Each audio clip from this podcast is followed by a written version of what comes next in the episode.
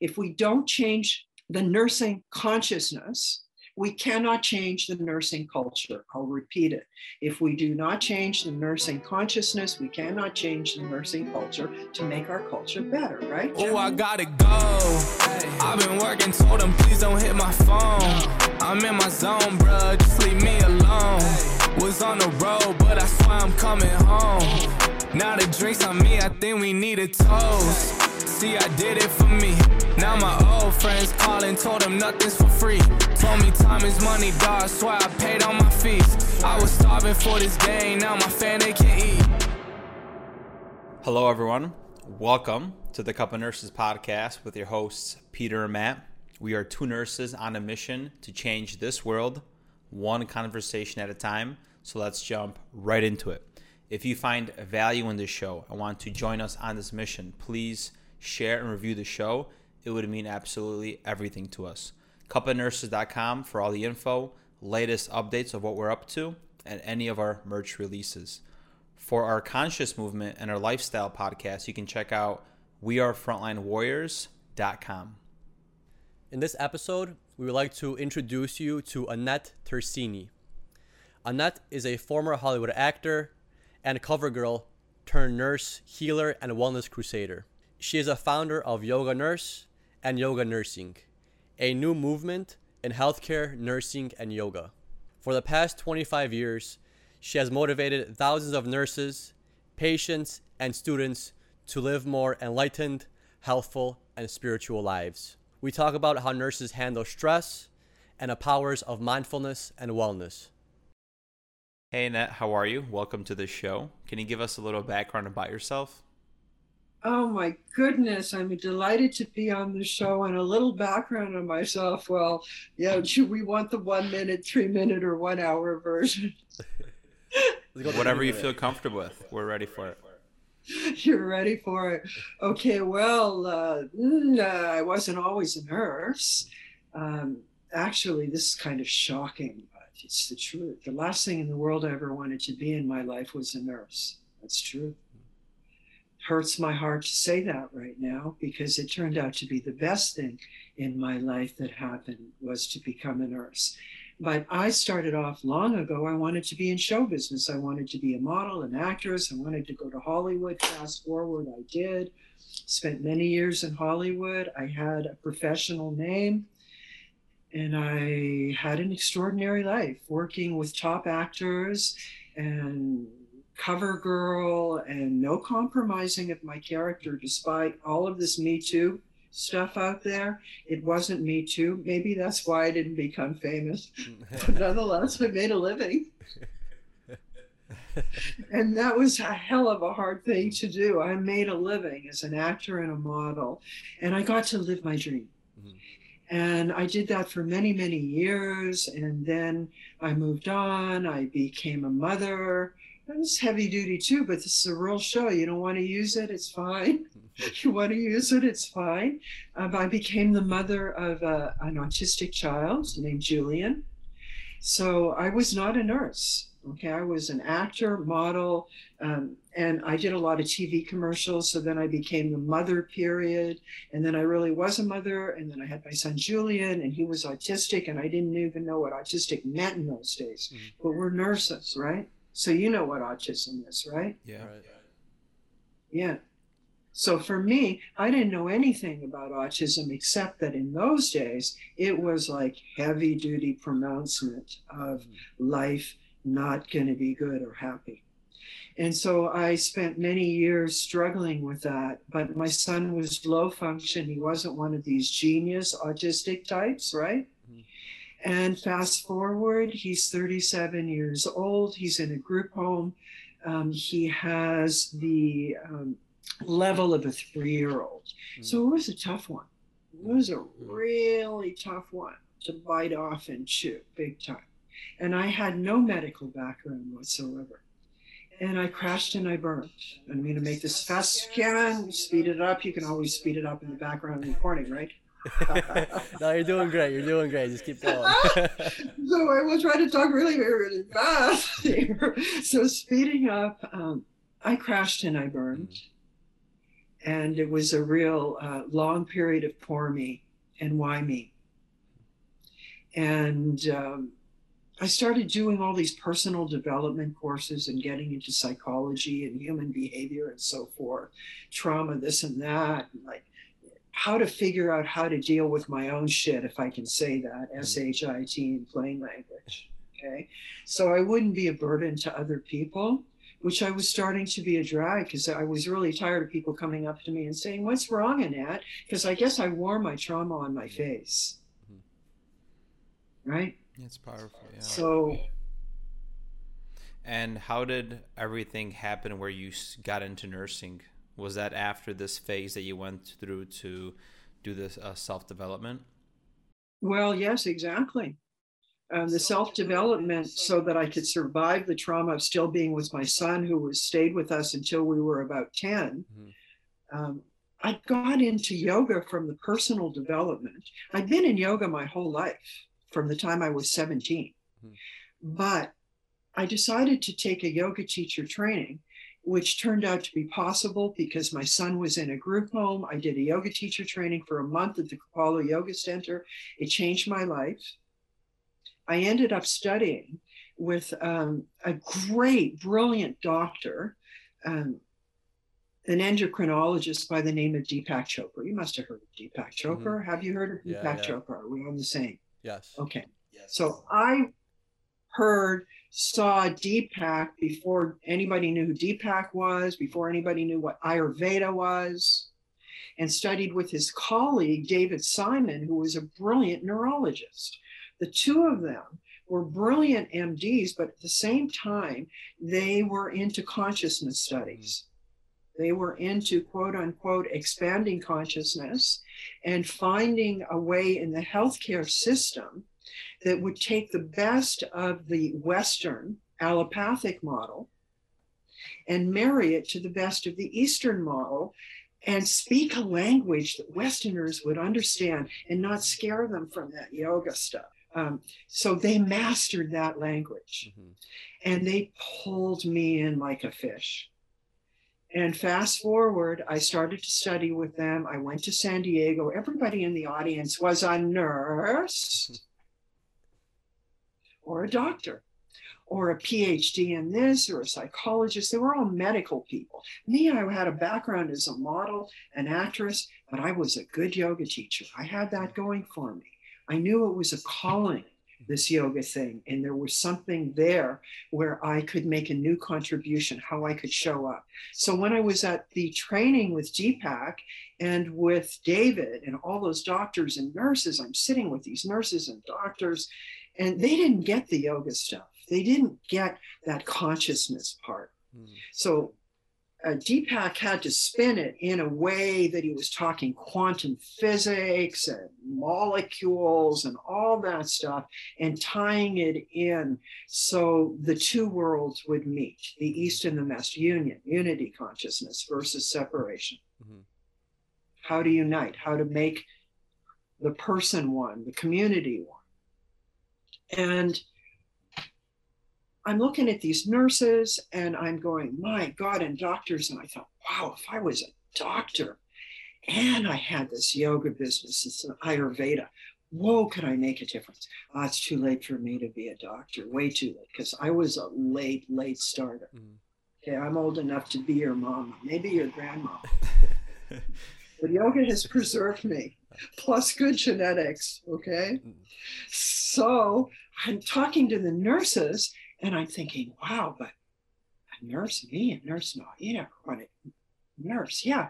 But if I could be a nurse and be a yoga teacher, then people would take me much more seriously. I could reach a much bigger audience because I'd have the credibility because nurses are the most trusted profession, right, gentlemen? That's correct. Yes, they are. Mm-hmm. In the front lines. Okay. We didn't sign up as warriors okay uh, we are warriors that save lives we don't take lives we save lives so i figured that would give me the best possible chance to reach the biggest population and suddenly yoga nurse yoga nursing hell yeah, yoga nurse. I'm going to trademark that and I'm going to start something new. And the rest is history. Hmm. And I'm not going to say another word for the rest of the interview. Your turn. You got the big picture. so, so now you speak a lot about consciousness and about Deepak. So, what does consciousness mean to you? How do you view consciousness? Oh, now that's a great question. I asked that question when I was about your age is when I was studying with it. And it was like, how do I, what's consciousness? Okay. So um, I asked, and he gave me a heavy duty answer that took me many years to work with. And it was David's answer. David, who was a neurologist, subsequently died of brain cancer. Talk about uh, the universe doing its thing. But I was lucky to be with him before. So I said, David, can you give us a definition of consciousness? What's What's consciousness? And he said, consciousness is where the material world meets the immaterial world. So, what does that mean? Where, okay. Where it meets. So, what does that mean? That's heavy, right? Okay. So, there's the according to yoga. Now, I'm talking to according to yoga. I'm not saying this is absolute truth. Okay. But this is huge when it comes to healing because the whole point of this is to help to heal you and heal your patients and heal the world. So the point is, is that according to Ayurveda and the consciousness um, explanation of the theory of the universe and healing is that all illness begins in the immaterial before it comes into your body and manifests as heart disease or cancer or colitis or rheumatoid or you name it on the spectrum okay of disease process before it manifests in the body, it starts in the mind. It starts in the immaterial and the consciousness. In other words, the formless. You can't see your mind right now, right? But you know you have one. Yes? Are you with me? Yes. Okay. So it starts there. So if you're thinking and you've been exposed to trauma or you have uh, been uh, programmed with no cause, um, uh, no fault, no blame, you know, circumstantial, but that doesn't mean we can't change it um, to beat yourself up, or you've been told you're not good enough, or uh, mea culpa, mea culpa, or you've been subjected to violence, um, uh, the whole spectrum of, of abuse without identifying it, and you haven't learned how to deal with it. According to Ayurveda and holistic studies, it's going to show up in your consciousness that you're conscious of thinking about this stuff mm. all the time it's going to show up somewhere in your body in the form of disease. So the idea is to treat the conscious disease problem in the mind that you're conscious of thinking about that you normally don't tell anybody because we don't want people to know that we're that effed up, right? So we pretend that we're good, but we're really not good or so good. Mm-hmm. And so that's consciousness. What we think about in plain language is what we become. What we resist persists. And if we don't treat it on the level of the mind and our psyche, make no mistake, it's going to show up in the body and we're going to suffer more. So my whole deal is with the yoga principle is to deal on the level of the mind and the body and the soul to expand the treatment process from that perspective, as well as the traditional process. Mm-hmm. And there's nothing wrong with that traditional psychology, traditional medicine. And again, it's a union, it's a merging of those 2 mm-hmm. And then, therefore, um, you know, one of my, my bylines in the yoga model, yoga nurse model of care is what is the yoga nurse model of care mission is to expand consciousness in healthcare. And I'm going to sum up here. If we don't change the nursing consciousness, we cannot change the nursing culture. I'll repeat it. If we do not change the nursing consciousness, we cannot change the nursing culture to make our culture better, right, gentlemen? That, that's very powerful. was that long winded answer for you? Yeah, I, I love these conversations. I could talk about it forever. But as far as the the nursing consciousness, so that means that just like consciousness is collective, collectively in nursing there's this wound that you're just expressing and we have to heal that wound first before we could collectively make a difference in healthcare right? Glory glory. Yes yes. You heard me loud and clear. Thank you. So Annette, yes. how do you how do you change that mindset so then you could then change the, the culture? How do you have somebody start thinking differently? Is it through yoga or what is your solution to being able to change the way somebody thinks and or the way someone maybe deals with trauma or the way they end that trauma. Yeah, that's a juicy one. Well, you know, yoga is one way. And actually, when I position, when I'm teaching nurses to teach this, because that's what I'm doing, I'm building a global army of nurses to go out and take their traditional nursing practice add the yoga, therapeutic yoga, as an adjunct therapy. So, adjunct, right? We know what adjunct is. And yoga is just one way, but I prefer to call it stress relief and pain management because mm. yoga scares people. It's not all inclusive. A lot of people go, eh, I don't want to do that yoga stuff. But if you talk to corporate or in your organization or you're doing a gig wherever you're doing, you're traveling or you're, you know, uh, you're you're in your hood doing your your service in your hospital or you're in public health or you're um, teaching in colleges and universities, however, in the full spectrum of, of nursing, the way that I find found that I can reach the biggest number of people is to present and position the treatment plan that we offer as stress relief and pain management, that we're relieving stress, anxiety, pain, and suffering. And yes, we do it with a therapeutic yoga model. That's one way. And that treats, again, the body, the mind, and the soul so that we include the whole person. We know now that in the US military, I've worked with the military. Um, Actually, my boyfriend is a Vietnam vet, and that's a heavy duty trauma to break through that. And lots of different treatments for that. But the bottom line is the person has to be willing to change. So, number one, willing. Are you willing to do something because you're fed up with the old pain story? So, we can talk systemically as nurses the nursing profession, we know what our challenges are. We don't have to go into that on this interview, right? Mm-hmm. We know what our challenges are. But for whatever reason, it hasn't changed. Mm-hmm. I've been in this for 20 years, it has not changed. I came in because I was teaching nurses. I was invited in to deal with nurses' stress and pain and back pain and, you know, all the heavy lifting in the mind and the body, all that whole nursing thing that we carry, but we show up anyway. Mm-hmm. Right?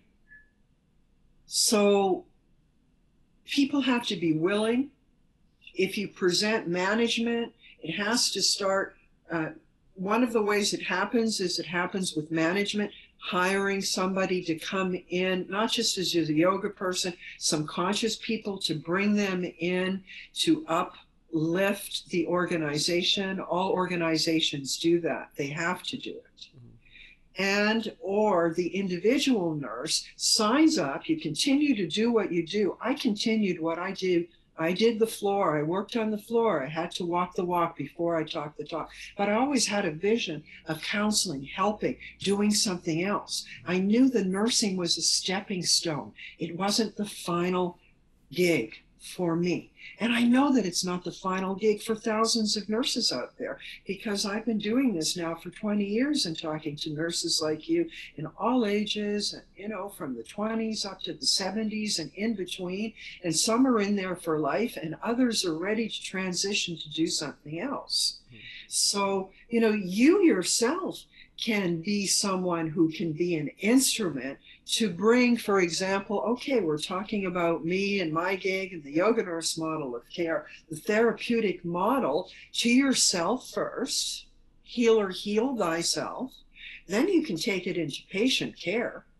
And then you can actually take it broadly and be uh, positioning yourself as a consultant or an expert in stress relief and pain management to deal with nurses and or uh, you can take it directly for example to cardiac patients or orthopedic patients or cancer patients as an adjunct mm-hmm. oh boy mm-hmm. ask me a question i'll talk for a long time i love how you mentioned healing consciousness and i was going to ask you how do we heal the healthcare consciousness or the consciousness in nursing so we can change it so you mentioned yoga. And if you were to summarize that in a few sentences for all the nurses listening out there, how does this healing look?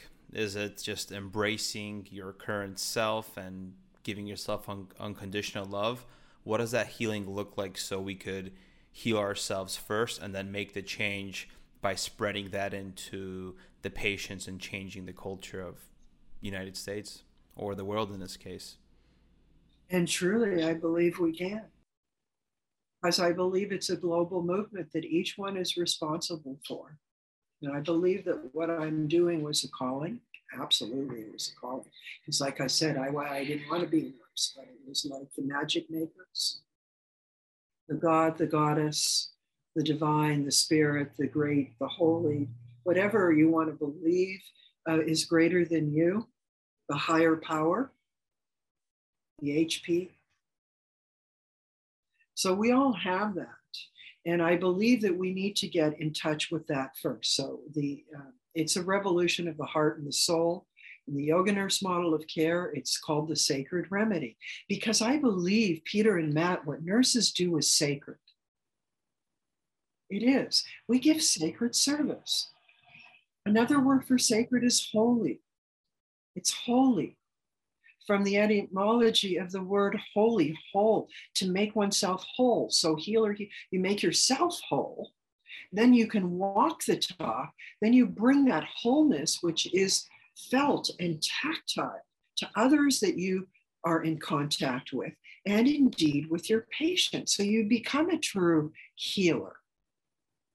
And in the sacred remedy, we have three parts it's sacred breath, sacred movement, sacred rest. Sacred breath, sacred movement, sacred rest. Translated into nursing, sacred breath.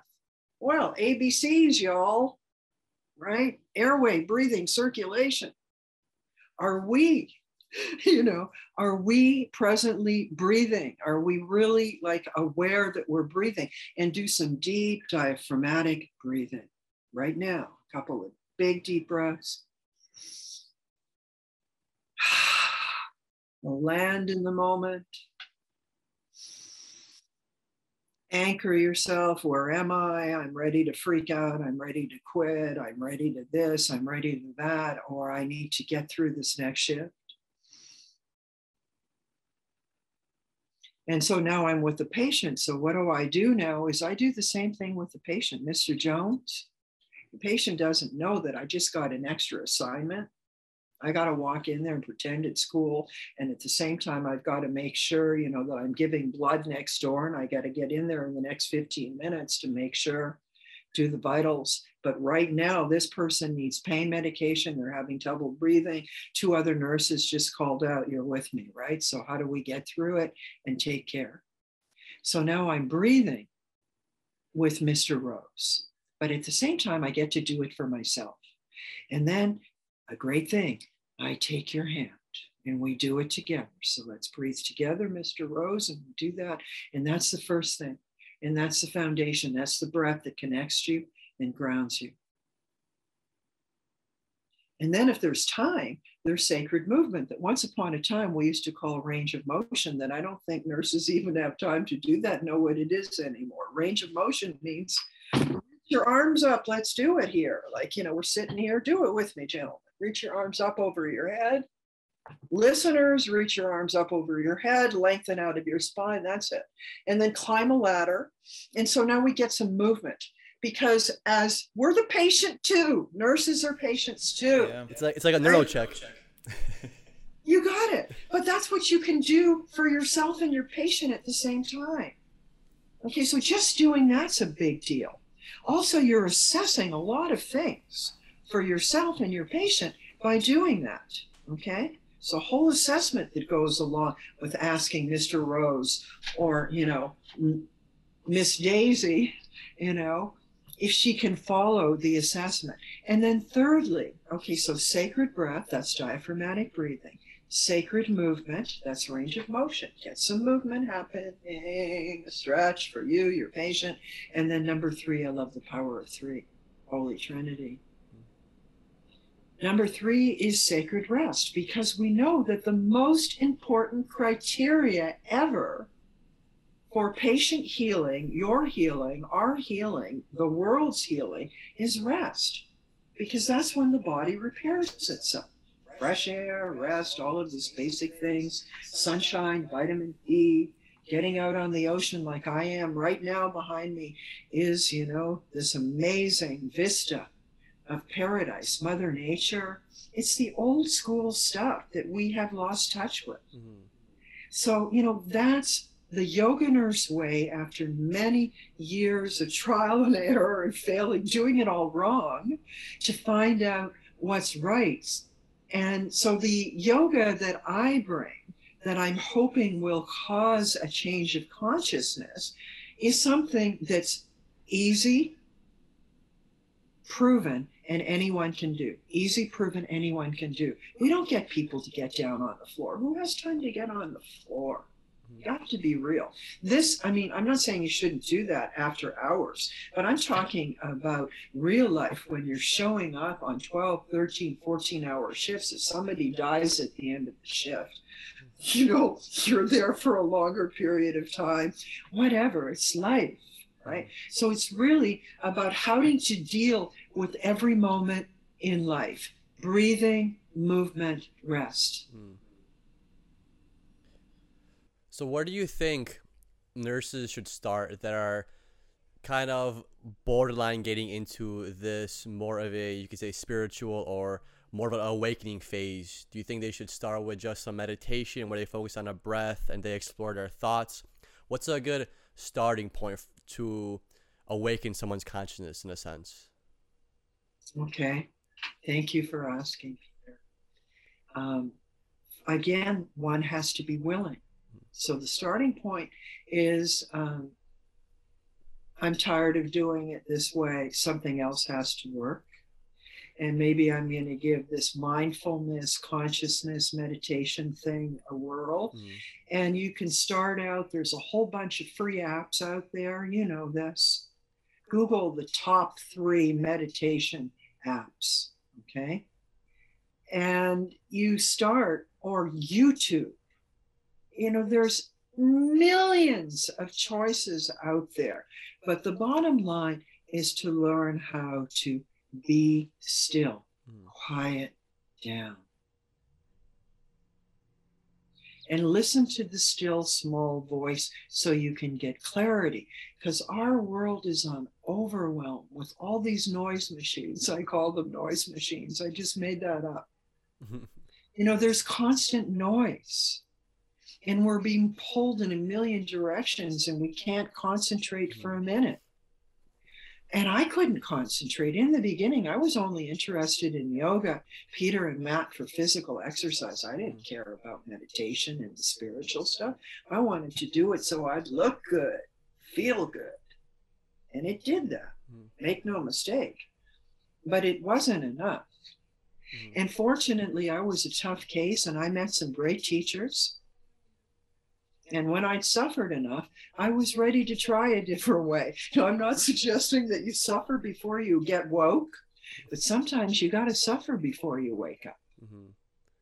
Yeah, a lot of theorists say that life is suffering, and you mentioned you mentioned noise uh, noise machines, and those are like the external factors. But when I first started meditating and really really sitting down and listening to my thoughts, I realized how big of a noise machine my my mind is, my brain is, and it was almost it was almost hard to find who who I really am because there's so much dialect going on in my head. There's so much different ideas where you get lost in all, out of this. You have so much different opinions, different ideas, thoughts you never imagined you, you'd have. So how do you find that one internal voice that, that really is you? Is there a way to do it or does it just take time and just understanding? Everything that you said is absolutely normal because we're we don't shut up. The mind is constantly making noise because it's like there's this person inside a radio that's on all the time. Okay, I'm looking at you right now and but there's a ton of stuff going on. And you're exactly right. And when we start we notice the noise for the first time when we start to meditate. Just like you said it's exactly like that. But it's kind of like a dog you know that's constant like we're, we're trying to ground ourselves. That's why we're given something like the breath something simple. The most simple meditation is to follow your breath you know. Just watch your breath. Inhale exhale breath coming in, breath coming out. But overlapping that breath coming in, breath coming out as your mantra. A mantra is an instrument of the mind, an instrument, an anchor that you have something to hold on to. So that's why you're given a word like om, om, om, or breathe in, breathe out. So you have something to come back to. But the, the mind is like a crazy little puppy that wants to run away all the time. And you've got to say, hey, Lassie, come home. And you got to bring the dog back, set that dog down there, calm down, okay? And then you get back into your om, om, or breathe in and breathe out. And that's the dance. And that's going to go on like crazy until the dog starts to get tamed, right? Slowly but surely, dog listens, dog quiets down, Doc stays beside you quiet for a long time before he runs to tear up a sock or a shoe or whatever else it's going for. So it's a process. And the fact is, it's a process for the rest of our lives. Okay? It really is. What's important is the space in between the thoughts. This is the big takeaway here. I learned this from Deepak, Deepak Chopra. There's a gap between our thoughts, just like in the breath. Like right now, if you notice your breath, everybody with me, you inhale. At the very top of your breath, there's a little space. That's the turnaround. And you exhale. And at the bottom of the breath, there's a little space. And in between is your life. Top of the breath, a little pause. Bottom of the breath, a little pause. Everything in between, you're living in between. Mm. Your dharma, your purpose in life. So that gap starts to get bigger, where it's not full of all of this stuff fear, stress, anxiety, pain, and suffering, thinking about the past, thinking about the future. So, you know, the practice has always been with the woke people, the enlightened ones, which bottom line, the goal is not to be enlightened. The goal is to have some freaking peace, mm. right? Peace in yourself, peace in the nursing profession, peace in the world. Mm-hmm. Like be a peacemaker instead of a troublemaker. That's one of my slogans. So the more that you open up the gap, which is the practice of being still or just practicing breathing, the more you can find peace. That doesn't mean that there's not going to be war. It's just that we don't have to live in the war all the time. You said the thing about the suffering, Peter, that there's the suffering, but there's an addendum to that. You don't have to suffer from the suffering. There will always be suffering, but you don't have to suffer from the suffering. You don't have to suffer from the suffering full time. You don't have to make it your full time job. I'm going to wear suffering on my face and my God's better than your God, and my party's better than your party, and by golly, I'm going to do it my way. And we ain't going to have no peace because all we want to do is argue and talk about who's right and whose God is better, you know? And all of that affects our system. And we're here to heal. And you know what?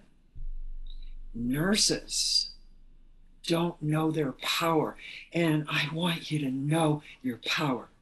My big uh, takeaway here is to empower you, empower other people, not steal their power, not make them feel lesser. Make everybody that you're with empower them, make them feel better. That's powerful. And I, and I think what you mentioned too with the collect, collective consciousness is we always want to just be right or have all this egoistic ways of getting in the way of ourselves that ruins us as a whole that doesn't create the room for healing. Uh, last episode we had somebody on from forensic nursing and she mentioned that a lot of trends that she sees comes down to inner child trauma or your inner child being hurt and the trauma is continuing. So we're talking about healing, we're talking about that voice that we hear. But what if it's the voice of trauma that's that's talking to us that's always creating like you mentioned suffering and on this earth we're meant to go through challenges to suffer, but we're not meant to wear that just like you said which is so powerful. So how do you begin healing that inner child that people have experienced because we all have some kind of traumatic experience and and different colors of of hurt that we've experienced in our life yeah on that note um, once upon a time i found an interesting a tidbit i don't know if it's truth that many nurses come from the homes of an alcoholic they come from one of the parents is an alcoholic or, or an addict I found that very interesting. Whether it's true or not, we've all had our traumas. You know, there's a whole a whole a feast menu of traumas. And how do we deal with that? Man, I've been dealing with it since I was a child. I'm still dealing with my trauma. But guess what? Um, the light um, is shining so that I don't live in the trauma anymore. The thing is, is I'm not sure that it's possible to forget the trauma, to heal the trauma 100%. I do believe that it's possible to get perspective. Um, I know for myself and so many, so many that I've worked with, so many, that we don't have to live there. It doesn't have to be our label. Mm we don't have to be the first one in the group to say, stand up and say, I want you to hear all about my trauma. I feel that um, it's these soul practices that you can explore whether you know whether it's the yoga or other holistic modalities or it's traditional psychology or um, other modalities that help to heal the wounded heart the body, mind, and the soul, that we can um, hold back the veils. So, say here we got uh, we got a hundred percent trauma sitting here between my hands, right? I don't know what to do with it. Damn. I've been carrying it for so long. I'm so tired of carrying it. Well, as we explore these modalities again, for me, the key is we have to hand it over to something that's greater than ourselves. Because otherwise, it's hubris. I love that word. H U B R I S, hubris. You know, to think that we're gods, that we can do it all ourselves. I can do it myself. I'm a Marine. Mm-hmm. When we admit that we're helpless, and hopeless. And that's a big one. But for me, that's the turning point. And we hand it over and we start to get support and help from others who also are tired of carrying this pain story, these soul wounds. Sometimes, as I've learned, they're contracts that we've signed up for from generations that are passed on by generations. And you can be the generation that ends that pain story. Now, I know that's out there, but I'm an out there kind of woman. Okay. But I'm also down here. Okay. Because remember, we talked about consciousness, the material world versus the immaterial world, but we're living in both. Okay. And with that, instead of it taking up this much space, we slowly start to close the gap on how much time we spend getting off on the pain story because it's proven in the molecules of emotion by Candace Pert that we're so messed up. Okay. I mean, we love our drugs and our toxic. Okay. And they come in many forms. And some of it is getting off on beating yourself up and on your pain story. And it's proven, it's like, shoot me up. Let me live that story again and again and again. And I'm going to get off on it. Mm. By golly. And I'm not lovable, and nobody's going to love me. And if they ever really knew the truth about who I am, oh my God. So we, we loop in it. We loop in the, the victim mentality essentially. That's right. So we need practices to get us out of that programming. It's a program. It is. It's a program. And we can reprogram ourselves. 100%? Eh, any any improvement is better than no improvement. Yes? And the more that we increase, now we come back to the gap. So, in one sense of the word, we're closing down on the pain story that we're getting off on. Okay?